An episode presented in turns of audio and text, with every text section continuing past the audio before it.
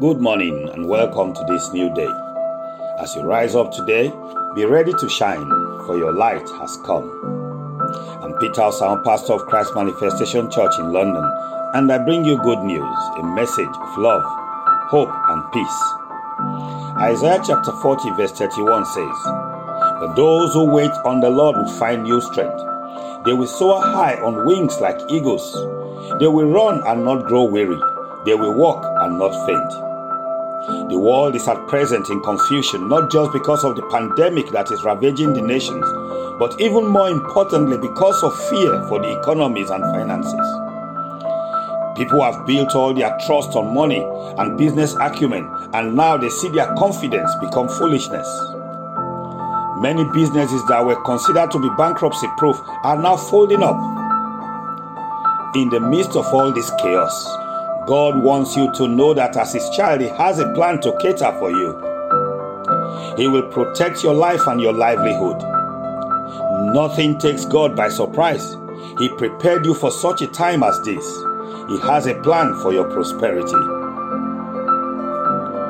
God's solution may not seem clear to you at once, but trust in Him. He will surely meet you at the point of your need.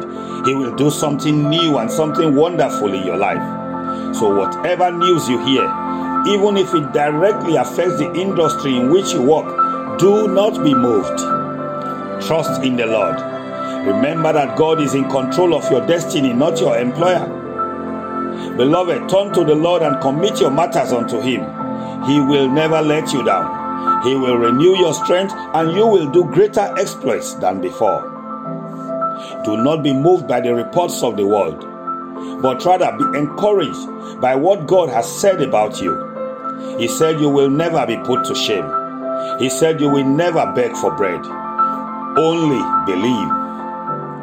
When there was darkness in Egypt, there was light in Goshen. And when God's people came out of Egypt, they went out with much treasure.